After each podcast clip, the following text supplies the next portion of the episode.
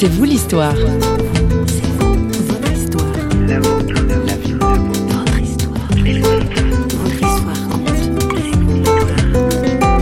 compte. On avait équipé un camion Unimog avec lequel on a traverser le désert. Vraiment, cet Unimog, c'était un outil de travail formidable parce qu'on allait dans des villages pour soigner parfois 2-3 jours. Et le fait de prendre soin d'eux toute la journée, le soir, on parlait des choses de Dieu et tout le village venait nous écouter parce qu'on les avait soignés toute la journée. Bonjour, aujourd'hui C'est vous l'histoire accueille Rémi Moret ainsi que sa femme Cathy.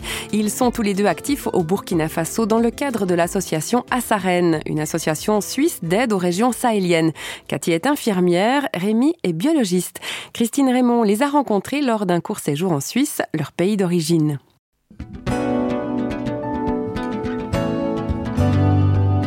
Rémi Moret, c'est un peu l'agent Q que tout James Bond rêverait d'avoir à ses côtés, avec une petite touche de génie qui lui permet de transformer tout ce qui lui passe entre les mains en un miracle. Rémi a été doté d'un solide esprit scientifique, et cela dès le berceau, c'est sûr. Il le confirme à notre micro. Quand j'étais assez jeune, vers 14 ans environ, j'étais passionné de biologie.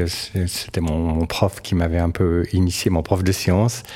Puis j'étais impressionné aussi par des visites de gens qui venaient parler de leur travail en Afrique. Ça arrivait de temps en temps dans le cadre de rencontres.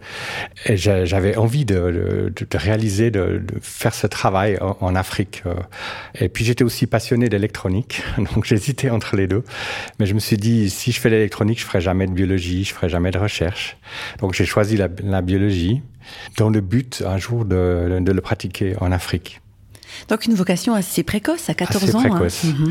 Oui, j'ai choisi ma profession dans le but de l'exercer en Afrique. J'avais une sorte de vision. Je me voyais dans un microscope en brousse, derrière un microscope. Et cette vision s'est vraiment réalisée. Alors, l'Europe regorge de moyens assez extraordinaires que la science met à notre disposition. Une de tes principales occupations en Afrique, c'est la réinstallation, l'entretien de matériel hospitalier. Comment ça se passe pour le faire vivre une seconde vie au Burkina, en l'occurrence là où tu es? C'est vrai que j'étais assez impressionné par tout ce qu'on jette ou qu'on recycle ailleurs, mais la plupart du temps, quand même, c'est détruit et jeté. Des radiologies, même un scanner qui devait être détruit un jour dans un hôpital. Et j'ai eu la chance de pouvoir le démonter, le récupérer et l'installer, par exemple, dans un centre médical à Ouagadougou. C'était le premier scanner fonctionnel pour une ville de 2 millions d'habitants. Et pour moi, c'était un grand défi. J'ai fait beaucoup de photos, environ 2000 photos, quand je l'ai démonté. Et puis, il m'a fallu 3 mois pour le remonter, mais le défi était relevé, il était fonctionnel. Ça a vraiment aidé beaucoup le développement de ce centre. J'ai non seulement amené un scanner, mais du matériel de radiologie. J'ai aidé à peu près une dizaine de centres au total à se développer avec du matériel récupéré chez des médecins ici en Suisse ou des gens qui fermaient leur cabinet, qui allaient jeter leur radiologie. Alors, ils m'appelaient parce que ça leur faisait mal au cœur de jeter à la poubelle un appareil qui fonctionne encore souvent. Et puis en Afrique, c'est souvent assez bien adapté, surtout en brousse, des anciens appareils qui sont simples, qui ont très peu d'électronique, qu'on peut installer sur un groupe électrogène ou un appareil de ce genre. Et c'était un bon moyen de donner un coup de pouce à des projets existants qui valaient vraiment la peine d'être encouragés.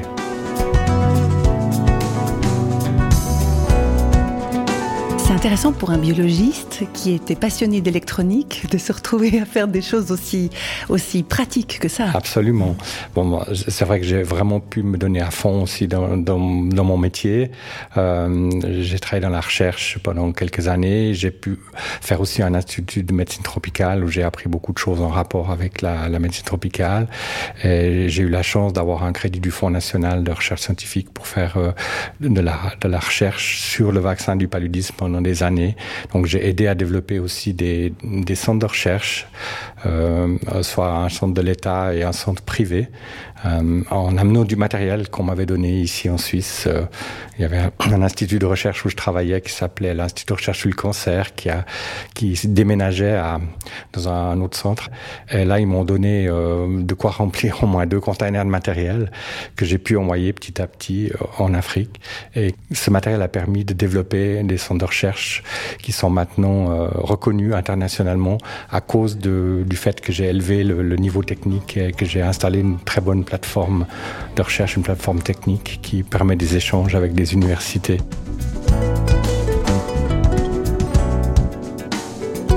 Rémi Moret évoquait le paludisme à l'instant. Dans son travail de développement médical, notre invité a été très actif dans le domaine de la recherche au cours de sa carrière. Car comme il le rappelle, le paludisme est et reste un véritable fléau. Le paludisme, c'est une maladie très très ancienne et qui est là présente depuis toujours, surtout dans les pays pauvres. Elle est liée aussi aux zones de pauvreté, les bas-fonds des grandes villes, les bidonvilles, tout ça. C'est là que le paludisme sévit le plus parce que les gens n'ont pas les moyens de se traiter correctement ou de se protéger correctement par une prophylaxie. Alors bien sûr, il y a eu une recherche internationale sur le vaccin. Il y a eu une percée d'une grande société pharmaceutique qui a pu faire un essai approfondi d'un vaccin. Mais la meilleure protection reste encore la diffusion de moustiquaires imprégnés. Et ça reste un problème difficile. On verra combien de temps le vaccin va être efficace. C'est ça le problème.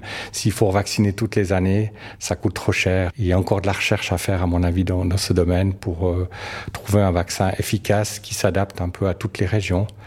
Le problème est grave parce que il y a des résistances qui s'installent au niveau des produits pharmaceutiques existants. Et on a bientôt épuisé toute la panoplie de ce qui existe.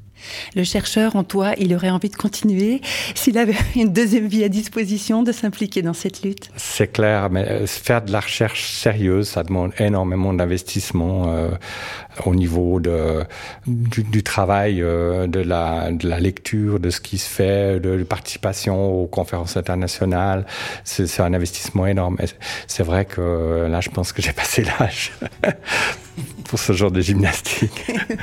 Et on a une seule vie, on a une seule vie, mais c'est vrai que la recherche reste un domaine passionnant.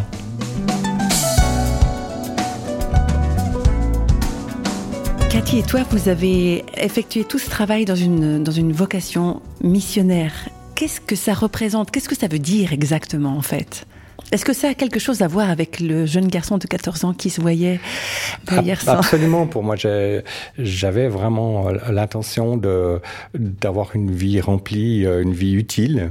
Du fait que je m'étais engagé dans la foi, dans une confiance avec Dieu, j'avais cette conviction que ma vie pouvait être dirigée dans une direction passionnante et intéressante, que Dieu avait des projets pour moi, en quelque sorte, et que ces projets vibrer un peu avec les passions que j'avais, comme l'électronique et la biologie. Donc, effectivement, je peux dire que, bon, j'ai 65 ans maintenant, mais toute ma vie était remplie, plus que je l'aurais même souhaité, de ces choses que j'aimais bien.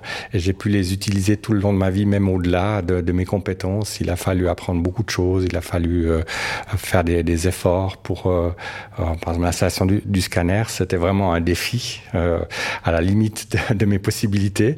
Mais là, j'ai été aidé, j'ai trouvé des personnes très compétentes qui sont venues vérifier l'installation avant de brancher le courant électrique.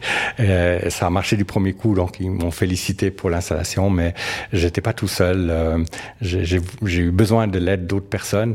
Pendant des années, quand j'entretenais ce scanner, j'avais l'aide d'un ami anonyme. Et puis, une fois qu'il s'est trouvé à la retraite, j'ai découvert que c'était un Algérien qui est venu même lui-même personnellement nous aider à changer le tube du scanner à Ouagadougou, gratuitement. Enfin, c'était remarquable. Donc une foi très concrète, en fait, au quotidien, une confiance en Dieu qui t'a amené quelque part à oser des projets que tu n'aurais peut-être pas imaginé autrement ? Absolument, je pense que c'était une sorte de conviction intérieure où on se sent porté, cette confiance intérieure qui amène un certain calme et puis aussi des idées pour pouvoir résoudre des problèmes. Ça m'arrive quand même souvent de prier, de rechercher la pensée de Dieu s'il y a un problème difficile à résoudre ou technique. Et là, on reçoit les inspirations. C'est des choses qui fonctionnent très bien. Et partager la foi, cette foi en Dieu avec tes amis burkinabés, peut-être des collaborateurs aussi dans le cadre de ton travail. Alors, comment ça se passe entre Européens et Africains, ce partage de la foi? Alors, en Afrique, il y a une très grande ouverture pour les choses spirituelles, les choses de Dieu. Et puis, j'ai enseigné quelques années à l'université. J'ai eu des étudiants et on parlait des questions de la création, de l'évolution, etc. Donc, on a eu pas mal de contacts assez approfondis sur ces sujets. Et je dirais qu'avec les étudiants, on peut parler librement et même prier ensemble. Ça nous est arrivé. Tout en essayant de résoudre des problèmes techniques. Donc, c'est des choses qu'on ne peut pas vivre ailleurs qu'en Afrique, en tout cas. Ici en Suisse, c'est plus difficile.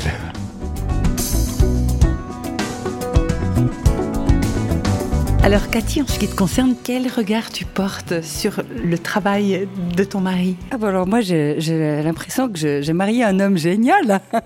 J'ai un mari génial. Non, mais au cours de ces 23 ans et quelques années d'Afrique qu'on a fait au total, je crois que c'est pas pour lui lancer des fleurs, mais il est le seul qui ait ses compétences, ses multicompétences techniques. Parce que combien de fois des amis appellent, est-ce que tu peux me réparer ça?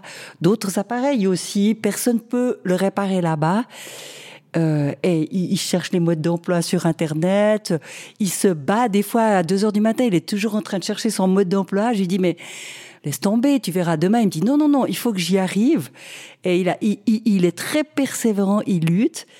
Et je pense qu'il est vraiment très précieux, il est très apprécié des gens qu'on connaît. Et par exemple, le scanner avait été mis justement dans un centre qui avait quelques malades par jour qui venaient, et ça s'est développé en un hôpital carrément, qui est vraiment très performant et très utile.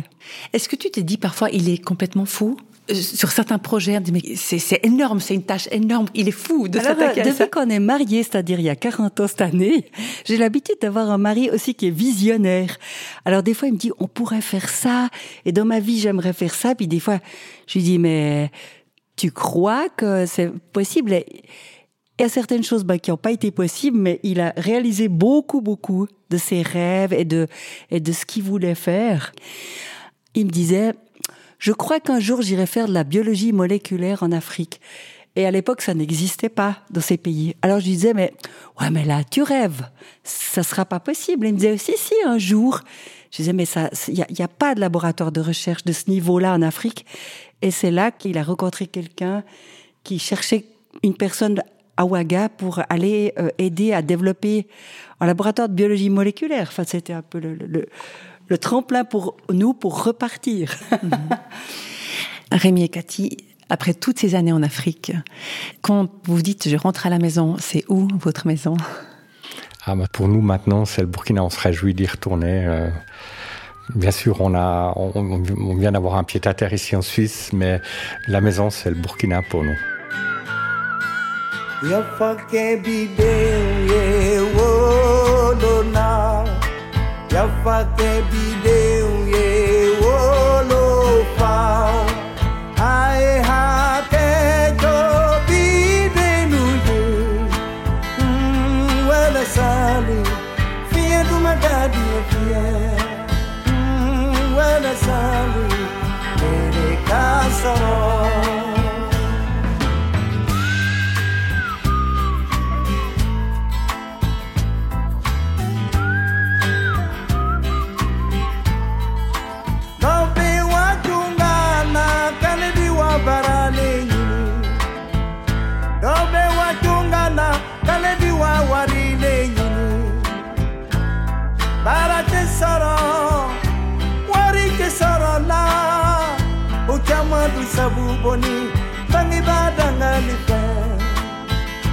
Jubudi nyanyini, sarakani.